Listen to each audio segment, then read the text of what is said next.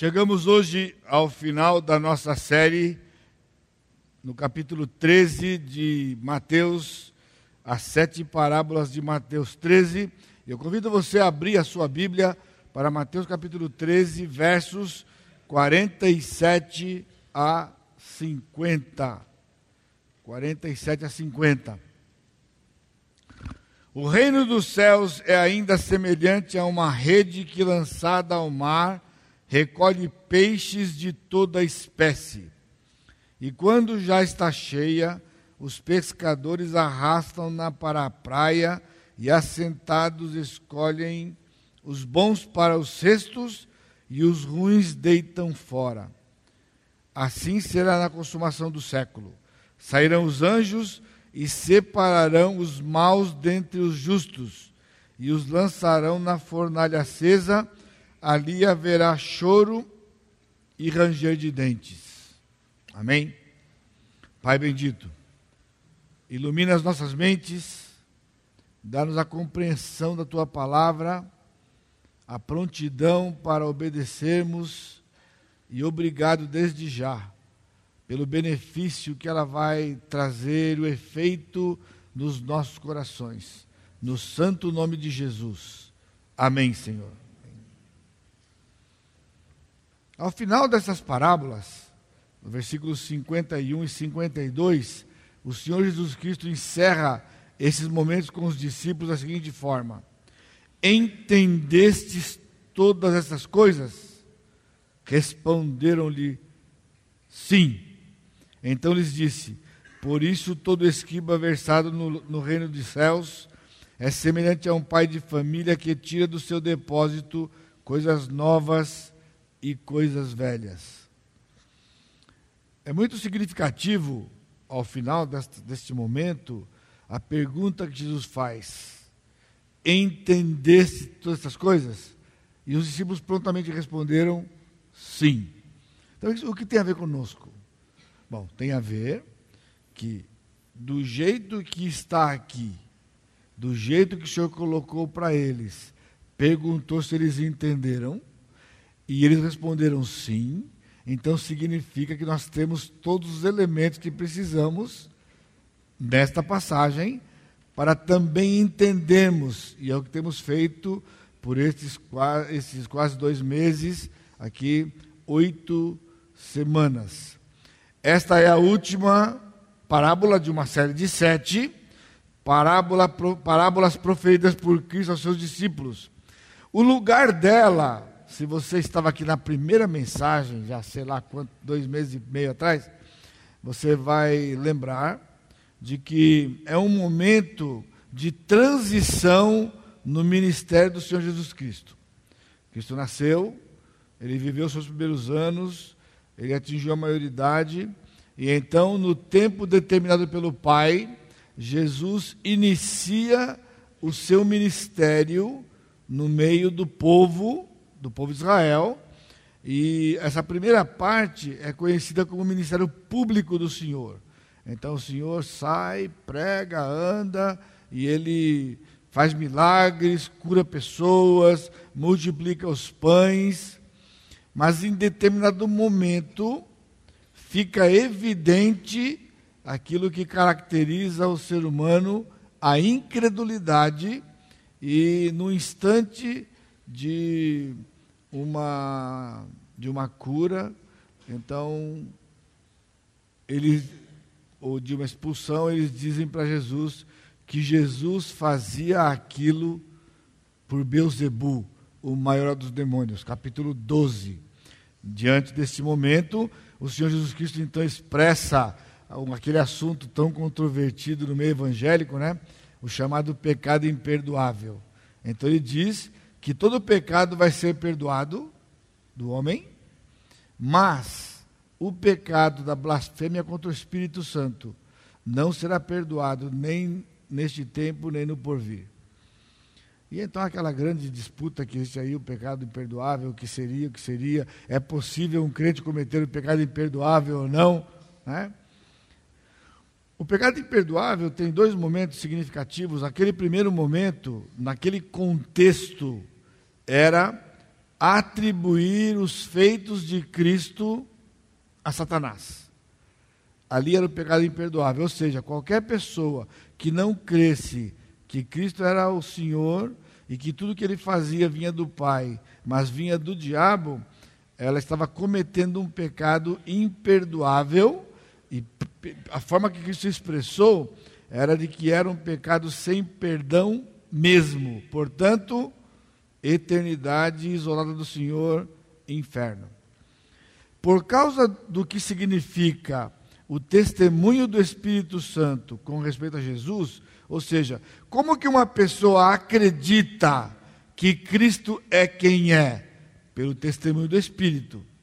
Então, nos nossos dias, o segundo momento, que é semelhante àquele, é quando uma pessoa rejeita o testemunho do Espírito Santo de que Cristo é o próprio Deus. E ele deixou a sua glória e veio morrer substitutivamente em nosso favor.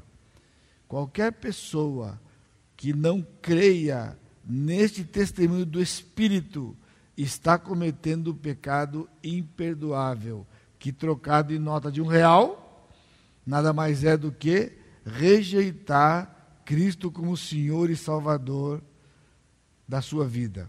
Acredito que desta forma eu tenho respondido a sua pergunta, se é que você ainda tinha dúvida, se um crente pode cometer esse pecado. Não.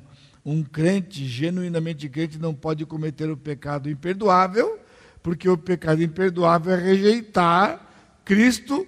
Então, se ele é crente no Senhor Jesus Cristo, ele creu que Cristo é Deus, que é Senhor e se entregou para o Senhor. Muito bem. Esta parábola é a última parábola e eu acredito que Cristo, de maneira assim toda especial de amor pelos seus discípulos, deixou esta parábola por último, porque eles viviam numa região e boa parte deles tinham o ofício, ou tiveram no passado, o ofício da pesca. Portanto, era uma parábola numa figura de casa. Né? Eles podiam entender perfeitamente o que Cristo queria dizer quando falava a respeito da pesca. A propósito, nós não temos tempo, mas você pode anotar aí, se você for ouvir de novo em qualquer tempo essa pregação, você pode abrir a sua Bíblia lá naquele tempo em Mateus capítulo 4, foi onde tudo começou. O relacionamento de Jesus com esses homens começou lá às beiras do mar da Galileia quando Cristo chamou estes homens, que eram pescadores, para trocar a pesca do peixe pela pesca de almas, de homens. Então, acho que não precisava Cristo dizer nada, né? Nós podíamos acabar o culto aqui agora e mais cedo para o caldinho, tomar o caldinho e ir para casa, não é? Por quê? Eles estão entendendo que ele está falando a respeito da do testemunho do Evangelho. O testemunho do Evangelho. Eles foram chamados para testemunhar do Evangelho, nós fomos chamados pelo testemunho de alguém do Evangelho para testemunhar do Evangelho. Então, a rede era aquele instrumento que eles tinham para trazer os peixes. É uma parábola muito importante, é uma parábola ah, que toca um assunto crucial no plano de Deus, mas provavelmente, se não o mais, dos mais controvertidos dentro do seio da igreja, que é a eleição soberana do Senhor.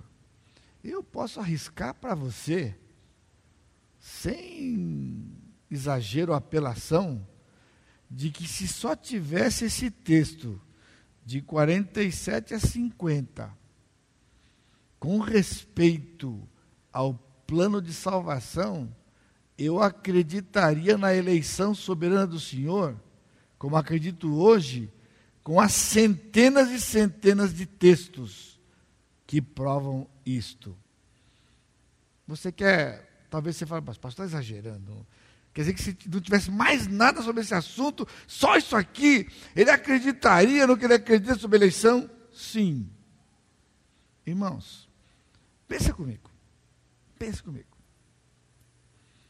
Será que é da natureza de um peixe ir para a rede? Ou seja, o peixe que tem todo o oceano à sua disposição, é? com toda a alimentação, de repente ele vê uma rede e ele diz: É para lá que eu vou. E ó, vai para a rede. Pessoal, vai para a rede. O peixe, ele é capturado pela rede ele é envolvido pela rede e ele é trazido para fora do seu habitat para ir viver ou morrer num outro lugar que não é o seu, sem nenhuma iniciativa do bichinho. Precisa mais? Quer que eu continue a dizer para você mais? Assim você. Até o detalhe, a rede é arrastada, é puxada por aquele pescador, porque se ele der um vacilo, o peixe foge. O peixe vai embora. E aí tem gente que fica discutindo e achando que você e eu fomos espertos ao ponto de querer o Senhor Jesus Cristo por nossa própria iniciativa. Irmãos, convenhamos, não é? Peixe foge da rede. Peixe não quer nada com a rede. Né? Ou seja, fomos. Agora você percebe essa parábola? Uma benção. Uma benção. Portanto, o resumo do nosso tempo hoje à noite. A concretização da salvação é resultado de uma chamada específica que separa o salvo do incrédulo. A concretização da salvação é o resultado de uma chamada específica que separa o salvo do incrédulo.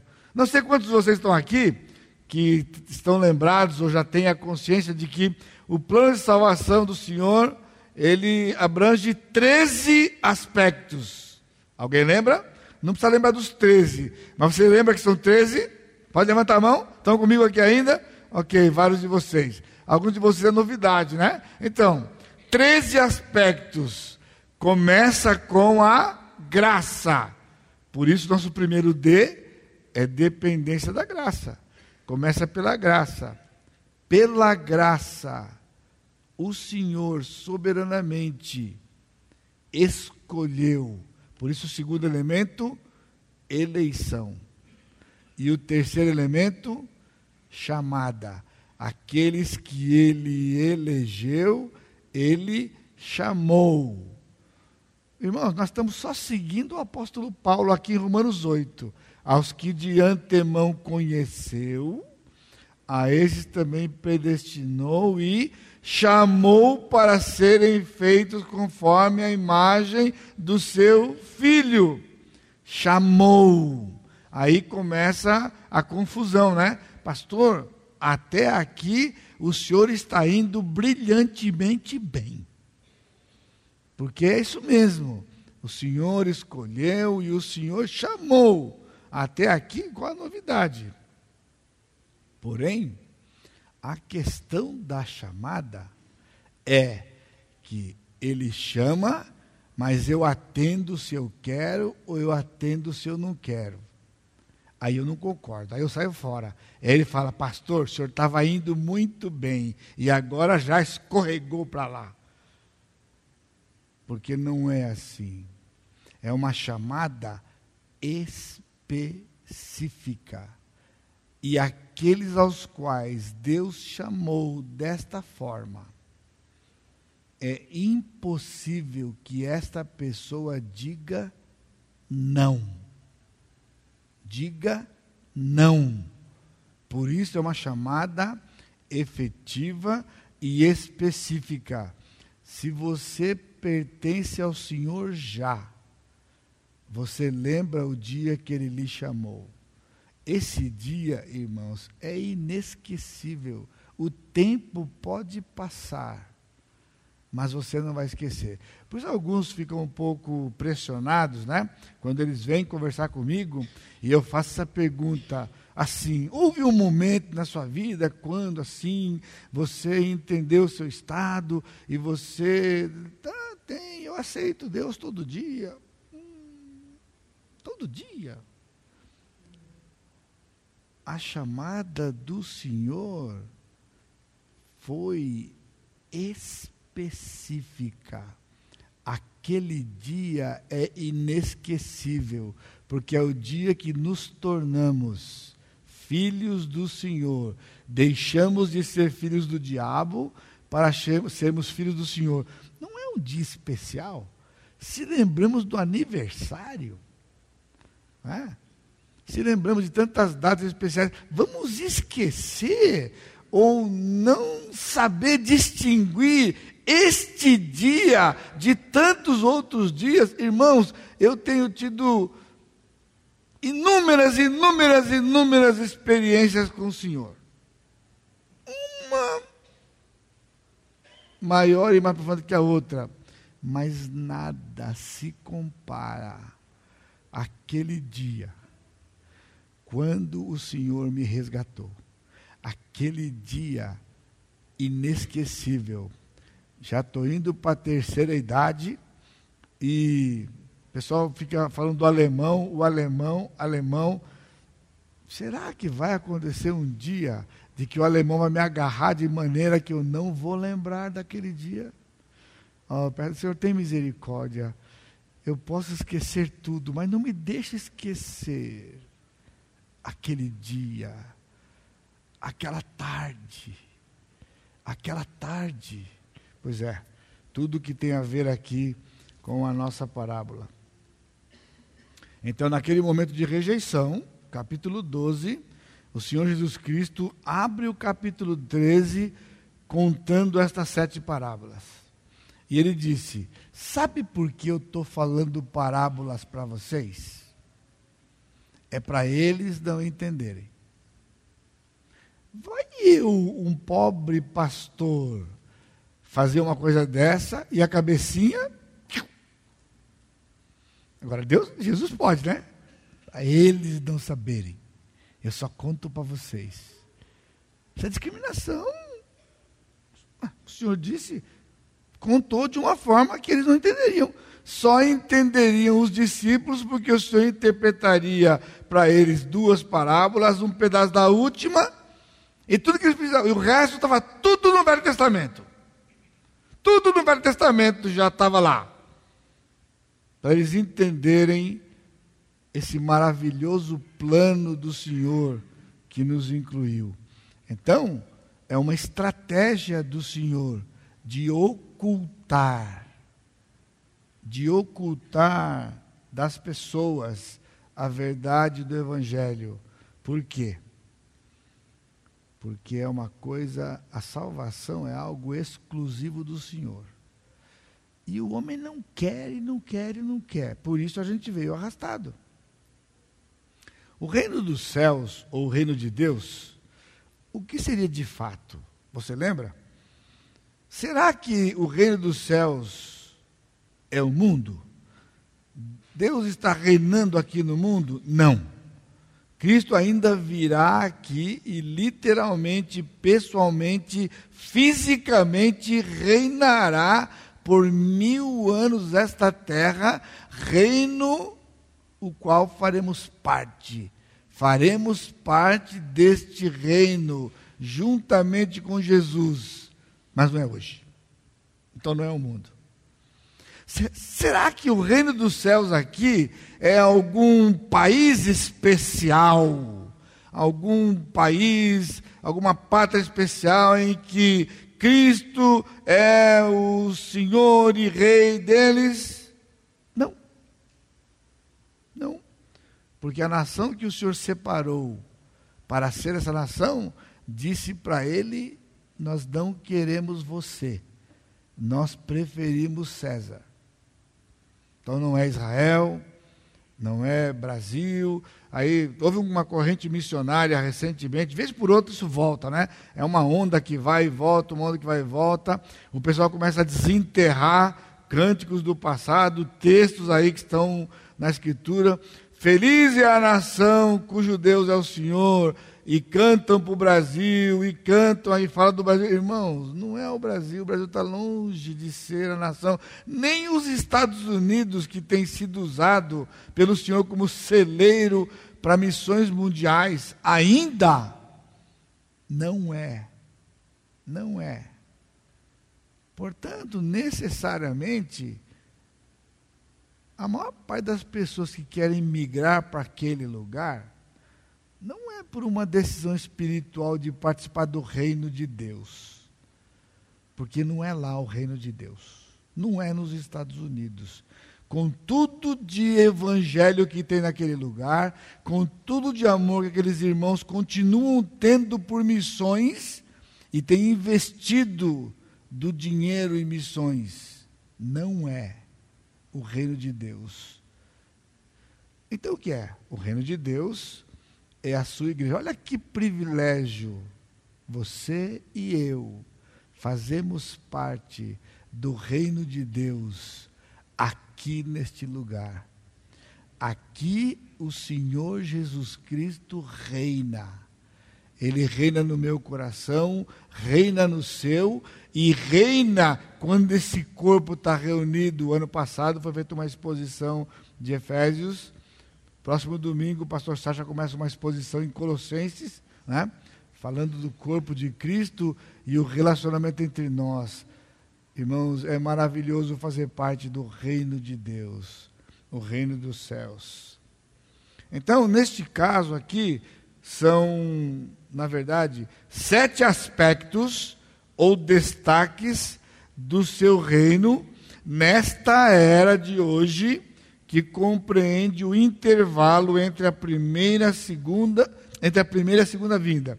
É o intervalo profético. Vivemos no intervalo profético que começou em Atos capítulo 2 e vai terminar com arrebatamento quando a trombeta tocar a propósito.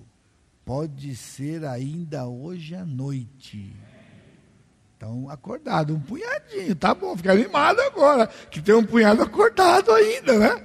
Semana retrasada eu estava num lugar com um grupo da minha adolescência, nos encontramos depois de quase 40 anos para fazermos um dia de culto e nos lembrarmos de, tipo, Interjovens, era o grupo que nós nos reuníamos todo mês.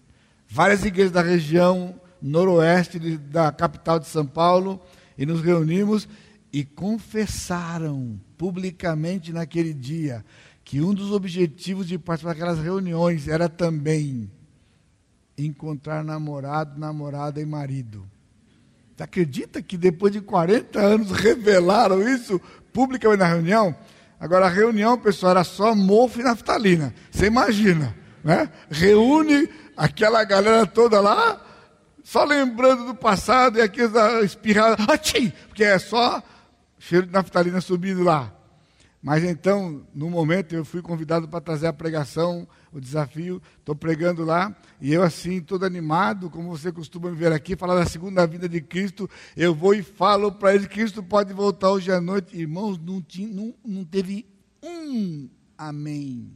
Não teve um amém. Eu falei, Pessoal, eu não estou acreditando. Aí eu dei uma ensaboada neles lá, dei uma segunda chance. Alguns acordaram lá. Sabe por quê? A igreja não está acostumada, a igreja, quando fala a igreja do Senhor Jesus Cristo, não está acostumada com esta verdade de que Cristo pode voltar a qualquer momento. Estão esperando Cristo um dia. Um dia. Talvez você está aqui assim. É, eu sei que isso vai voltar. Um dia ele vai voltar. Aqui entre nós. Na verdade, você acha que ele não vai voltar, não. Porque esse dia é tão abstrato. E quando você olha ao seu redor, o que, que a gente vê? Alguns, não, pastor, ele está para chegar, porque a coisa está feia e está para chegar. Só dá uma, uma melhoradinha, Por isso a resposta qual é? Cristo não vai voltar em breve. Até falei para aqueles crentes da minha época lá, porque nós cantávamos, o João Pedro vai lembrar, a Valéria, né? O pessoal lá do dilúvio, né? Marquinhos, você está aqui, breve virá, lembra quando breve virá? Pessoal, ele não vai voltar em breve, ele vai voltar hoje. E vai tocar a trombeta e a gente vai subir. Não há unanimidade, mesmo assim, com todos esses detalhes, entre os teólogos quanto ao significado destas parábolas. Né? Eu tenho trazido para os irmãos aquilo que é minha visão pessoal, interpretação desses textos aqui, seguindo, falei domingo passado de um autor específico, não é? É? E a figura, por que que isso falou parábola? Então eu vim para poder omitir a informação. Mas do lado positivo, para nós, porque nós não somos os discípulos que ouvimos diretamente da boca do Senhor, é? então a ideia, entenderam? Sim. Se Cristo perguntasse hoje, a gente ia dizer mal menos.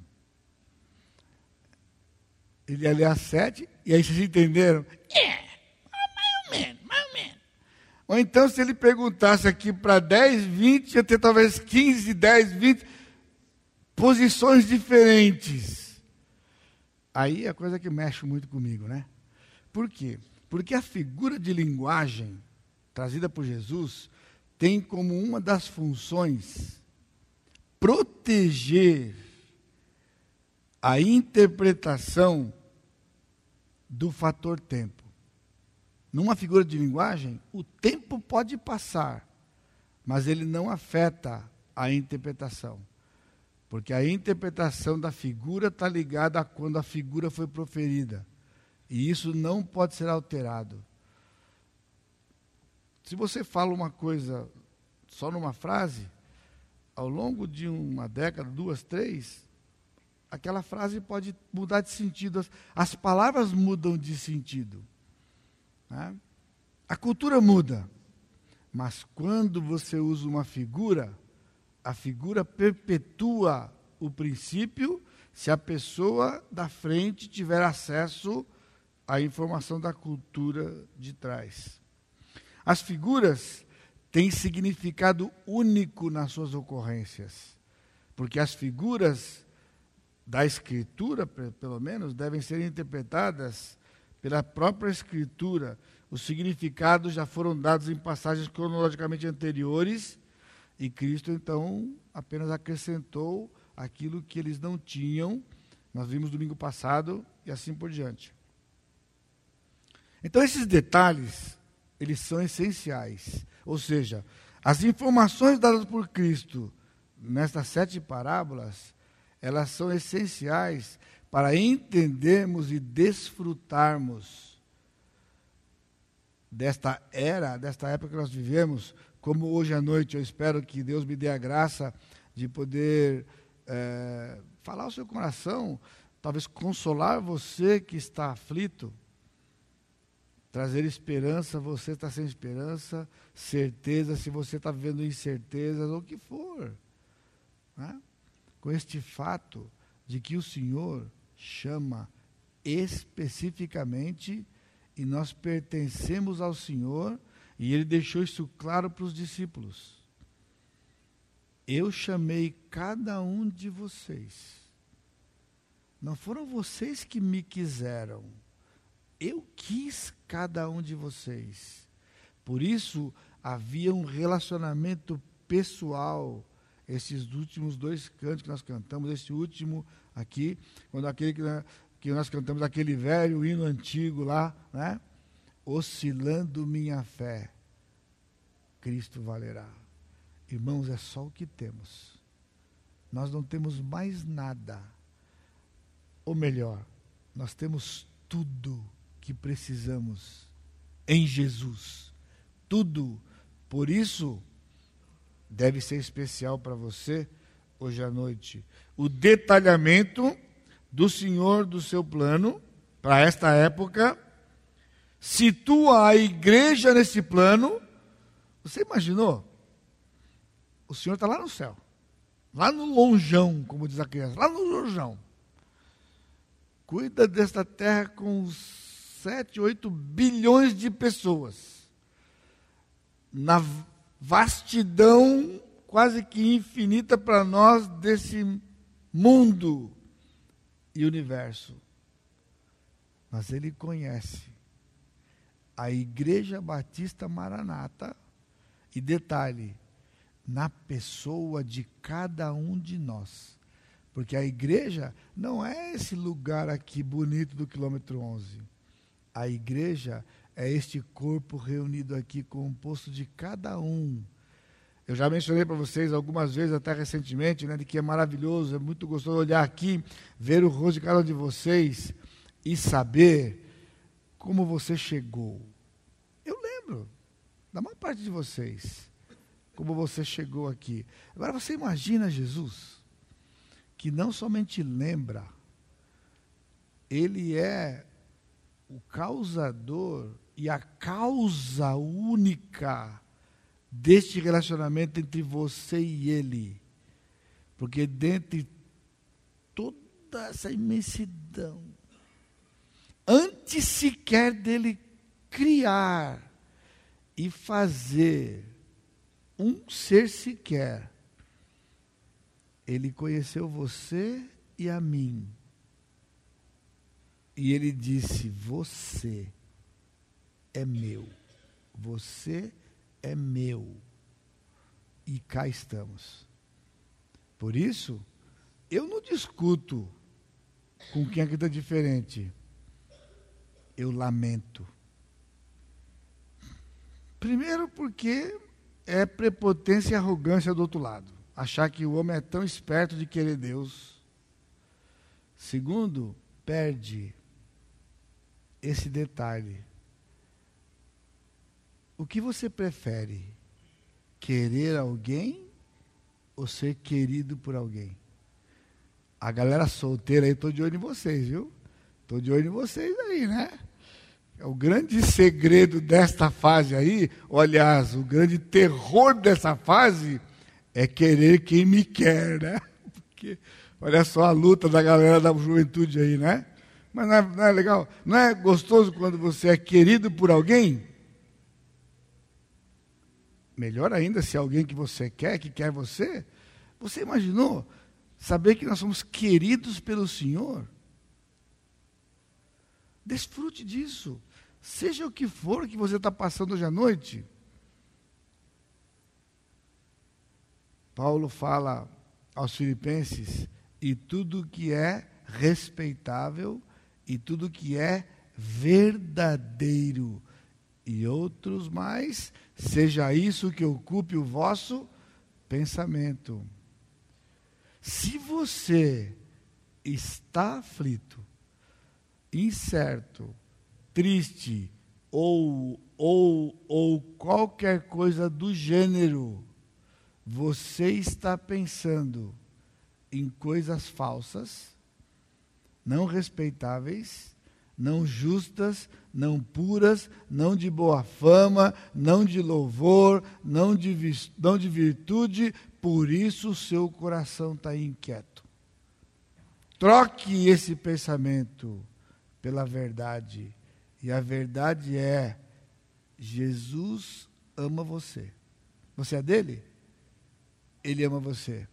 Não meça o amor dele pela circunstância que você está vivendo. Desfrute do amor dele por aquilo que está escrito aqui neste livro. Tudo é uma questão de tempo. Nós sofremos, porque se não sofremos, ficamos independentes. Ficamos independentes.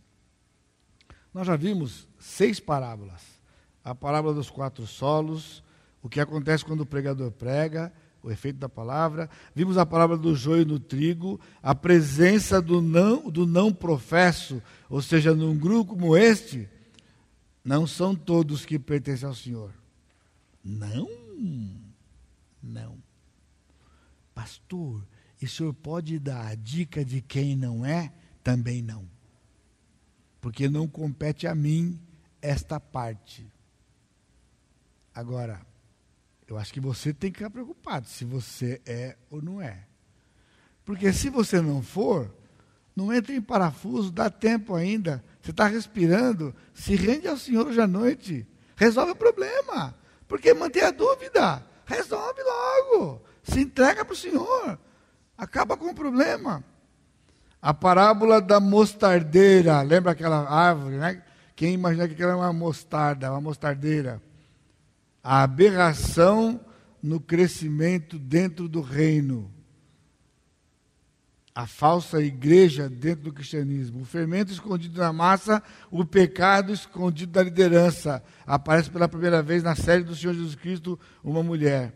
O tesouro escondido, Israel, o povo de Deus, na presente era, escondido, mas ainda precioso ao Senhor e que o Senhor lá na cruz conquistou não somente a igreja, mas também o seu povo que o rejeitou e tem um plano para ele para frente. E domingo passado nós vimos a pérola, a igreja do Senhor Jesus Cristo, espalhada nos locais, mas que juntos fazemos, nos tornamos a pérola. Somos pérolas individuais, que somos a grande pérola de grande valor. E hoje então, a parábola da rede. Se você quer fazer uma anotaçãozinha aí, é permitido, ou num papel qualquer, literalmente é a parábola da rede de arrasto. Até porque nos nossos dias nós temos na nossa cultura a tarrafa, por exemplo, que é um tipo de rede mais comum para nós. Mas não é esta rede que está aqui. A rede que está aqui é uma rede de arrasto. O reino dos céus é ainda semelhante a uma rede que, lançada ao mar, recolhe peixes de toda espécie. Como é que é lançada ao mar? Normalmente, eles trabalhavam aos pares. Por isso, Cristo encontrou Pedro e André. E encontrou Tiago e João. Andavam aos pares. Por quê?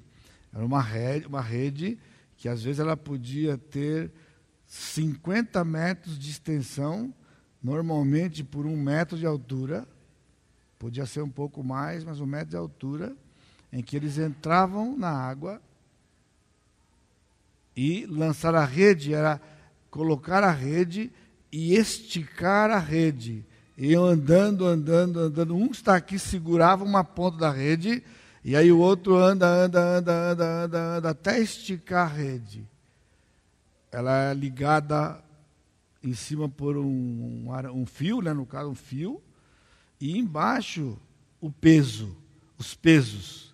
Hoje a gente usa o chumbo para fazer isso. Então, por causa desta característica, quando estica a rede, ela fica esticadinha e encostando no chão. Para quê? Para que o peixe não fuja por lá. E então eles começam a arrastar a rede. E a ideia é juntar aquela ponta com esta ponta. Desta forma, fecha a rede.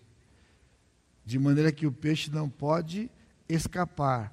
A ponta superior está quase na superfície, não tem como ele pular. A maior parte dos peixes não pulam não pode passar por baixo porque o, o chumbo encosta embaixo, de forma que o peixe fica ali dentro preso. Eles arrastam e levam para a praia, e na praia eles esticam a rede de novo, agora para separar os peixes. Também era possível que eles fizessem isso de dentro do barco. Na, na pesca maravilhosa lá, quando eles puxaram, enchia o barco e o barco quase ia a pique. Mas normalmente eles estavam dentro da água né? e eles é, faziam como um arrastão, que eles falam, né? que é para puxar. Por isso, é esse aqui você tem uma noção da, da rede que eles estão dizendo aqui. Então, essa rede é lançada ao mar e ela recolhe peixes de toda espécie. Elementos da parábola: uma rede. A rede, o evangelho. Lembra? Eles, eu disse já no começo, eles lembravam: Vinde a mim e eu vou fazer vocês pescadores de homens. Ou seja, a rede que vocês usam hoje para pescar peixes, eu vou dar uma outra rede para vocês. E esta outra rede, ela vai fazer o mesmo que essa rede faz para os peixes, ela vai fazer para pescar homens. Ela vai trazer homens. Então, através da mensagem do Evangelho, aqui a pessoa vem. Né? A mensagem do Evangelho está inclusa a pessoa do Senhor Jesus Cristo, quem Ele é, quem nós somos, de onde nós viemos ou a quem pertencemos, e então a troca deste senhorio para nos tornarmos agora servos do Senhor. É fechar a rede. A pregação do Evangelho, dentro dos termos bíblicos corretamente, é como então fechar né, as informações para levar a pessoa a esta consciência de quem ela é, quem Cristo é. E então ela vai ser trazida e tirada do seu habitat. No caso do peixe, o mar. Profeticamente, nós vimos na semana passada que o mar é, é, representa as nações gentias, os gentios, ou seja, toda nação à parte os judeus, somos gentios, espalhados pelo mundo inteiro. Daniel capítulo 7, vimos Isaías é, 57 e Apocalipse capítulo 15 então, todos os homens estão onde? No mundo. Lembra do detalhe? Ninguém está com Deus. Aquela ideia do filho de Deus, que todo mundo é filho de Deus, lembra? Não procede. Todos estão no mundo. E a rede vem e tira do mundo. O evangelho tira do mundo as pessoas para serem agora separadas. Essa é uma novidade para alguns, mas se você está, está tá aqui e você lembra da parábola do joio no trigo, é a mesma coisa dentro de uma outra figura, só que agora não está falando da pessoa, mas do processo. O processo de trazer uma pessoa do mundo para fazer parte da família de Deus. Os pescadores da época eram os discípulos. Os pescadores aqui na parábola, os discípulos. Hoje os pescadores somos nós. Temos o evangelho. Agora tem um punhado de pescador preguiçoso. Tem até pescador aposentado. Né? Mas pescador tem que estar nativo. É interessante, né? Esse tipo de pessoa aqui não conta vantagem, né? Já viu o pescador contando vantagem? Peguei um peixe, peguei um peixão. Né? Tá mais para não peguei nada, não peguei peixe nenhum. Tem pescador que nunca lançou uma rede no mar. Sabe o que significa isso? Fala baixinho. Nunca compartilhou o evangelho com ninguém. Se o evangelho é a rede, então nunca colocou a rede no mar nunca colocou a rede lá onde os peixes estão. Aqui é um desafio para você, viu? É natural de nós todos, quando nos convertemos, que passado pouco tempo, o nosso relacionamento quase que essencialmente é com quem? Com outros crentes. Tá. A gente pega a rede, dobra, enfia no bolso, e vamos fazer piquenique, vamos passear, larga a rede para trás. Pense, Deus nos deu o Evangelho, fomos alcançados pelo Evangelho, mas temos que lançar a rede ao mar. Ele disse para aqueles discípulos que sabiam o que significava a coisa da pedra. Quando eles ouviram essa, essa figura, eu acredito que eles ficaram vibrando, porque fala da mostardeira, tudo era da cultura, mas de certa forma não tinha muito a ver com ele. Mas quando falou da rede, aqueles que eram pescadores ali estavam em casa. Você já lançou a rede alguma vez no mar? Segunda pergunta: quando foi a última vez que você lançou a rede no mar. Então, tem um outro detalhe. Se você não lança no mar, nunca vai ter a sensação de pegar um peixe. Porque só quem já pescou sabe como é que é. Quem não pescou já perdeu. O meu netinho, quando a gente levou a primeira vez para ele do pesqueiro, que aí vovô pegou o peixe, papai pegou peixe, quando tirou da água, que mostrou para ele aquele peixe, embora era de anzol, não era de rede, né? Ele, os olhos brilhavam de ver aquele bicho grandão e ele queria pôr o dedo, ele queria pôr o dedo no peixe.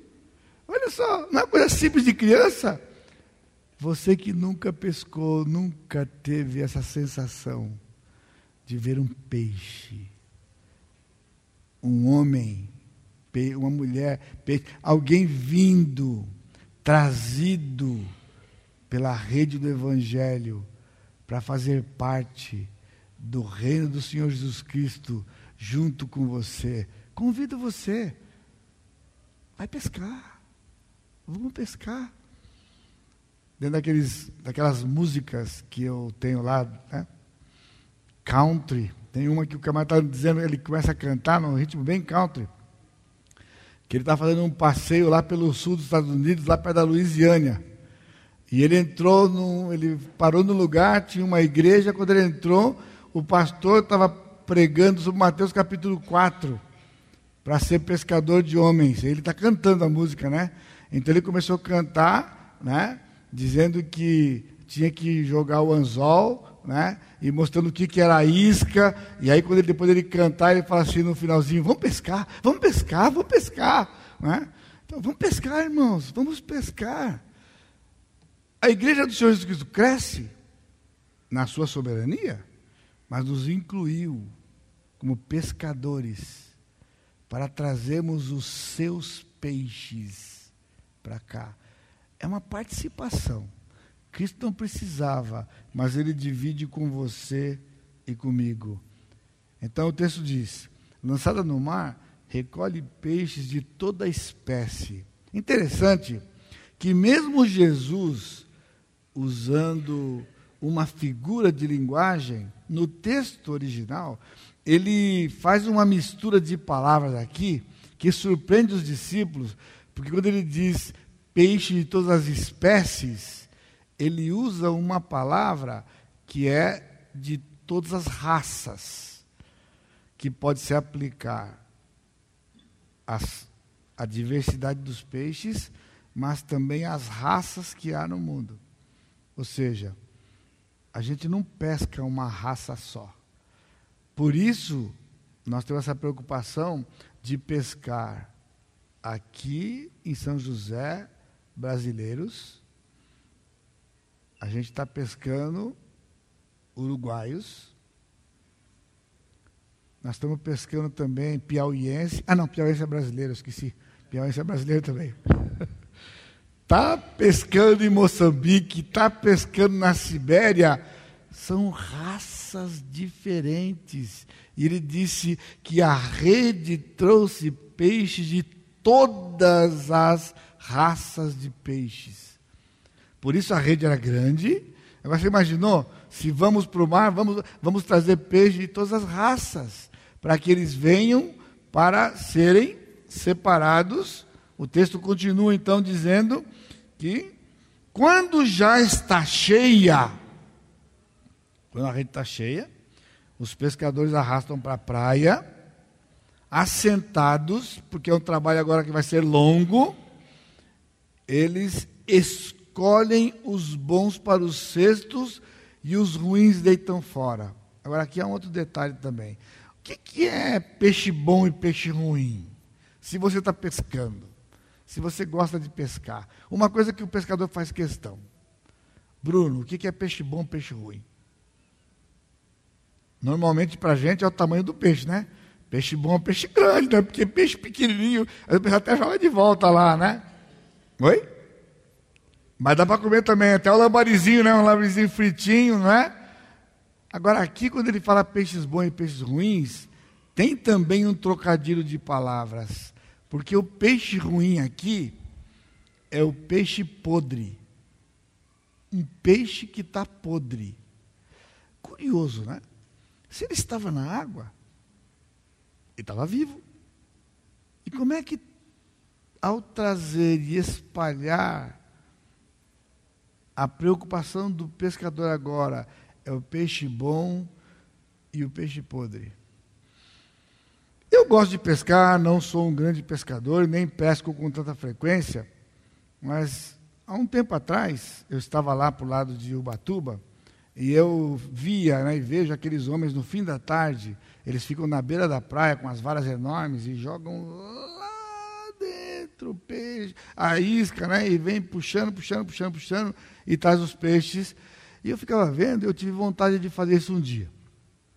Então, fui lá na cidade, Comprei a vara, que é uma vara especial, diferente, a isca é diferente, e a, a chumbada é diferente, a, os, os, a, os, os anzóis são diferentes, então tem que comprar toda aquela parafernália, né? Então, fui, primeira viagem, não, pede de, não pergunta detalhes, né? Até um cano, já viu que o pessoal que põe aquele cano, ele começa a puxar? Ali é isca, né? Tira os bichinhos lá para colocar na isca, porque tem que estar tá mexendo lá com as asinhas e tal. Mas, se você já observou, todo pescador que é pescador de mar mesmo, ele tem um isopor. E nesse isopor tem gelo. E eu nem lá sabia. Eu vi isopor, para mim ele vai levar peixe para casa. Ele está pescando, ele vai levar para o apartamento, para algum lugar para comer o peixe. Não é justo? Não é? Então, você pode levar num saco plástico. O apartamento que estava era atravessa a rua 100 metros, 50 metros. Então, estou lá pescando, pega um pedaço, pega um, pega um peixe pequeno que fosse, colocou ali no cantinho ali, vai pescando, fica uma hora lá. Detalhe, quando eu fui juntar os peixes, os peixes estavam podres. Tinha acabado de pescar e eles estavam podres. Porque o calor da temperatura, o peixe fora da água, se é um peixe de sal, ele vai apodrecer. É o caso aqui. Por isso que eles disseram na praia, no mar, não era água doce. O peixe foi tirado do seu habitat, ele foi tirado do mar, ele depende daquela água, tirado o ambiente daqui de fora, em maneira rapidinha já apodrece peixe. Por isso eles põem no, Descobri então, por isso põe no gelo. Bota no gelo, no gelo eles ficam conservados, não apodrecem até chegar lá no apartamento, poder limpar, fritar e comer aquele peixe gostoso. Porque vai, e se estragar um, pessoal, colocar lá dentro aí que, como laranja, estraga tudo, né? Mas tudo isso aqui na parábola é interessante, porque quando ele diz que eles vão separar os bons e os ruins, ele diz: os bons vão para o cesto. Os ruins são jogados fora, porque estão podre. Não é questão de tamanho, é questão de que não presta mais. Agora, irmãos, quando o pescador traz com a rede, eles são, se estão vivos lá dentro, a menos que tem algum morto lá dentro já, que também é possível, estão vivos, estão bons mas ficam podres.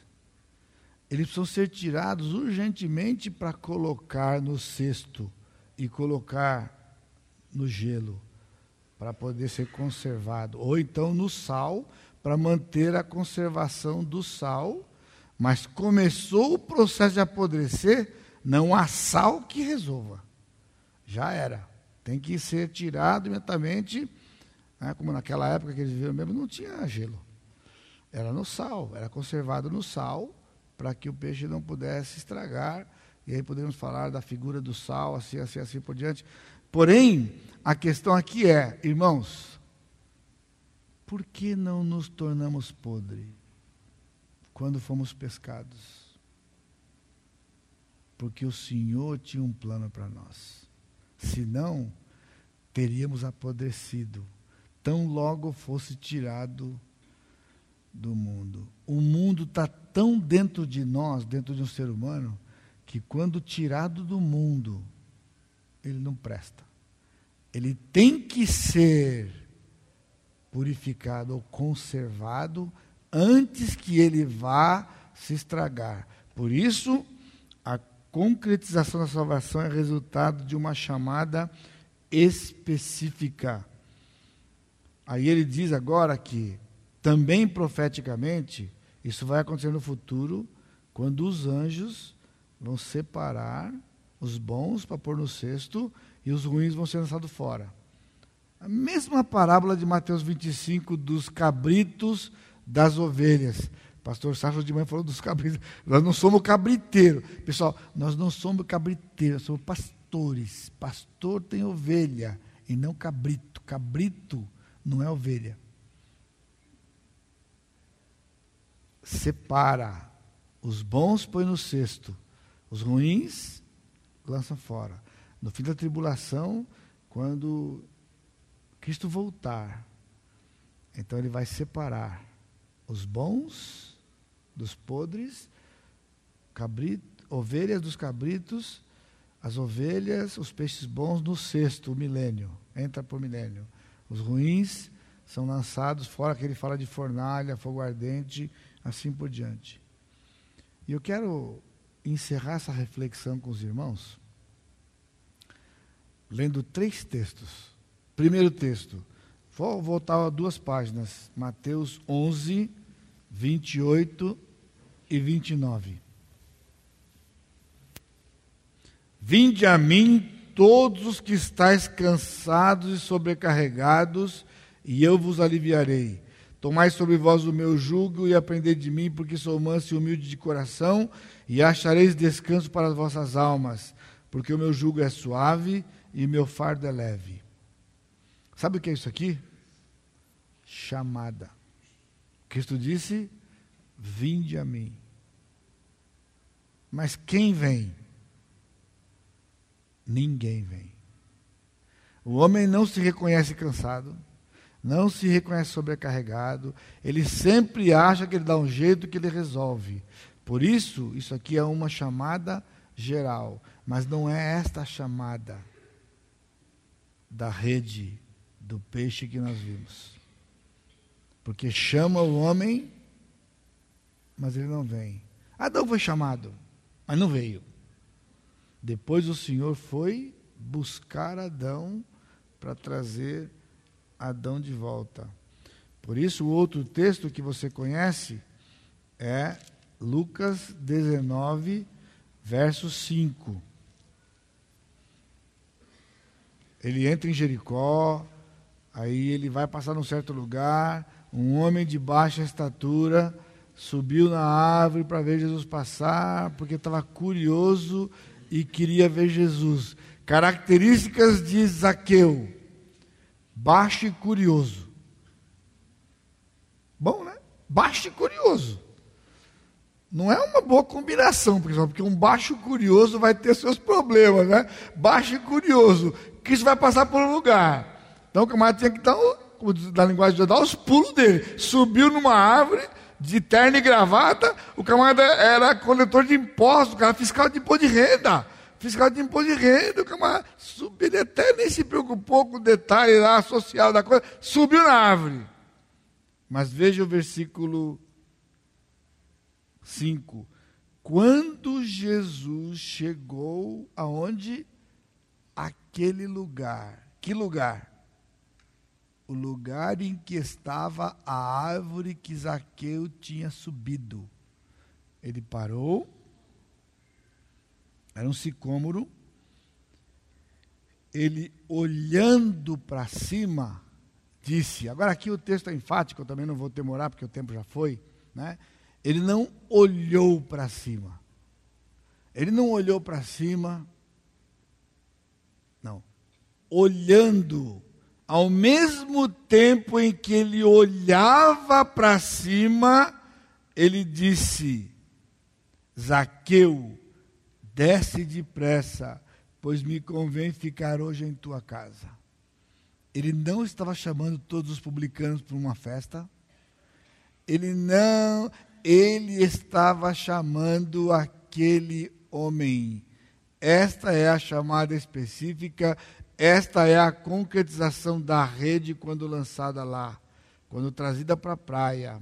Separar os peixes bons é separar os peixes que podem ser utilizados e fazerem parte, no caso da, do pescador da refeição, no caso de Cristo, do seu reino e da sua eternidade.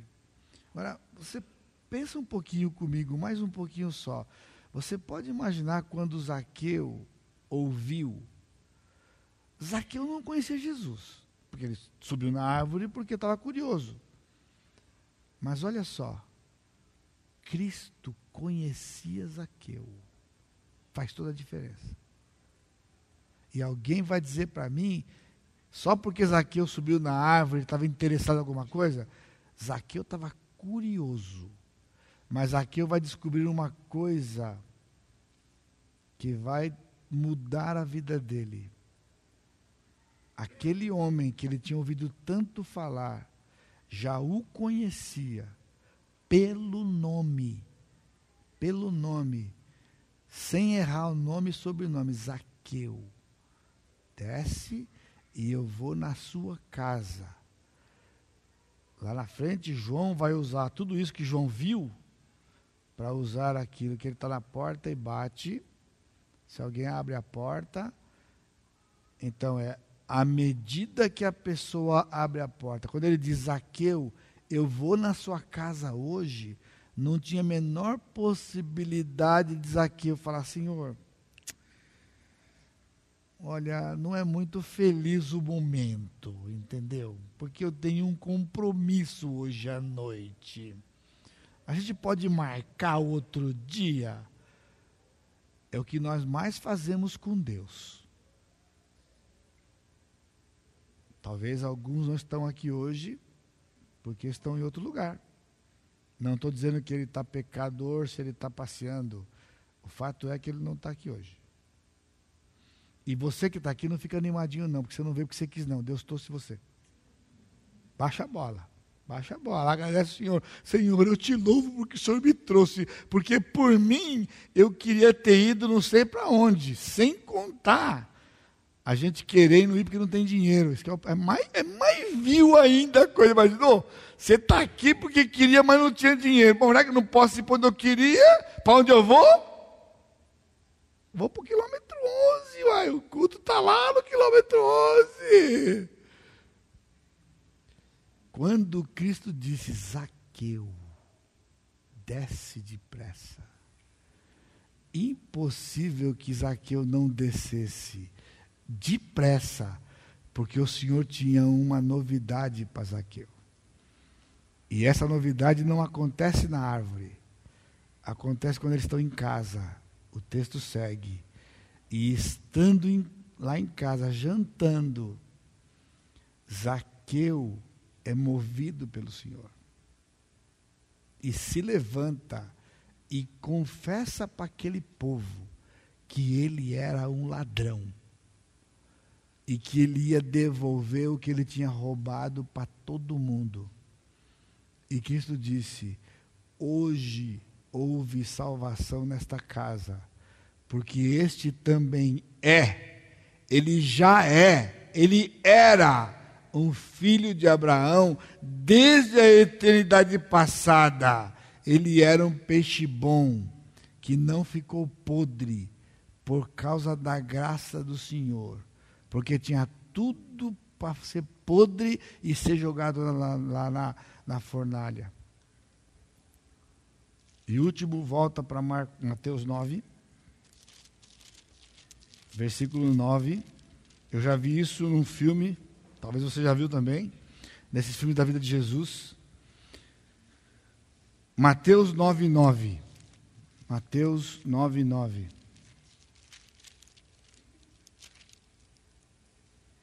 Partindo Jesus dali, viu um homem chamado Mateus, sentado na coletoria, e disse-lhe: Segue-me. E ele se levantou e o seguiu. Se lá com Zaqueu foi o nome de Zaqueu, aqui, irmãos, foi um olhar.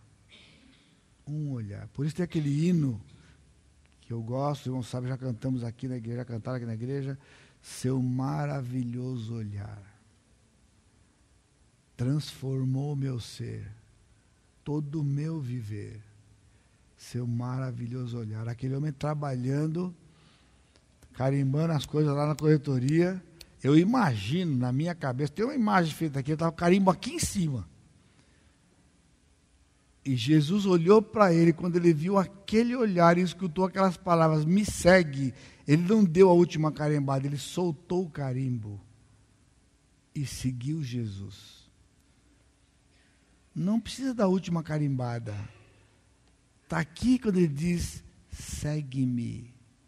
Irmãos, era impossível que Mateus fizesse qualquer outra coisa, a não ser se levantar e seguir Jesus. Deus não somente disse: Vem para mim, vem para mim, porque não iríamos. Precisava mais. Nós tínhamos que ser arrastados como a rede. E arrastar significa, fala o nome do cidadão. Dá uma olhada para ele, tipo hipnotizar o cidadão. Olha para ele e fala: Vem. Você lembra? Quando o Senhor disse: Vem. Agora eu quero convidar você hoje à noite, encerrando essa parábola, para você ir procurar aonde está a sua rede. Tira da onde ela está. Abre a rede, estica a rede e vai fazer da rede aquilo que ela foi criada para fazer, leva a rede para o mar. Comece a procurar pessoas para se relacionar com quem você possa compartilhar o Evangelho. Eu tenho um punhado de gente que não é crente que eu rosto, converso, nas minhas andanças de, de arrumar carro, eu conheci um monte de gente, estou sempre atrás. Convivo com vocês, vivo com vocês, mas eu tenho um convívio com pessoas que não conhecem Jesus, porque a rede não pode ficar enferrujada. A rede, a rede não pode. Ela vai apodrecer. Vai apodrecer. Ela, talvez a sua está podre, vai ter que consertar. Vai ter que começar a tirar as partes, porque o peixe vai escapar. Vai escapar. Pega a rede. Vamos pescar? Vamos pescar. E você poder ter a alegria no seu coração de ver pessoas ver acontecendo na vida das pessoas aquilo que aconteceu com você. Talvez lá atrás, que está uma memória quase apagada. Renova isto. Cada pessoa que você foi instrumento de Deus e você vir isto, vai renovar no seu coração aquele dia. Porque uma das formas de você usar a rede é dizer: um dia eu estive onde você está. Mas um dia eu ouvi o Senhor dizendo: Vem, você me pertence, eu tenho um plano para você. Eu conheci você antes da fundação do mundo. Eu estava indo bem, eu quase terminei sem chorar, pessoal. Mas já acabou, já acabou, vou acabar. Curva sua cabeça. Vamos orar. Amado Deus, o meu coração é cheio de gratidão ao Senhor porque o Senhor me incluiu.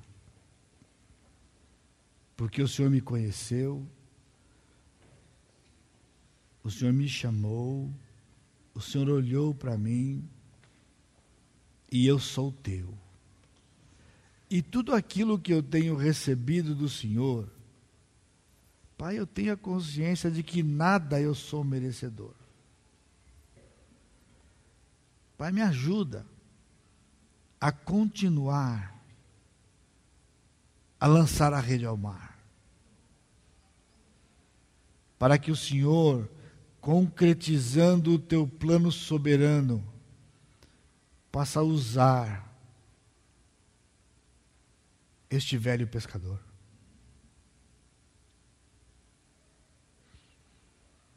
Mas também que esse pescador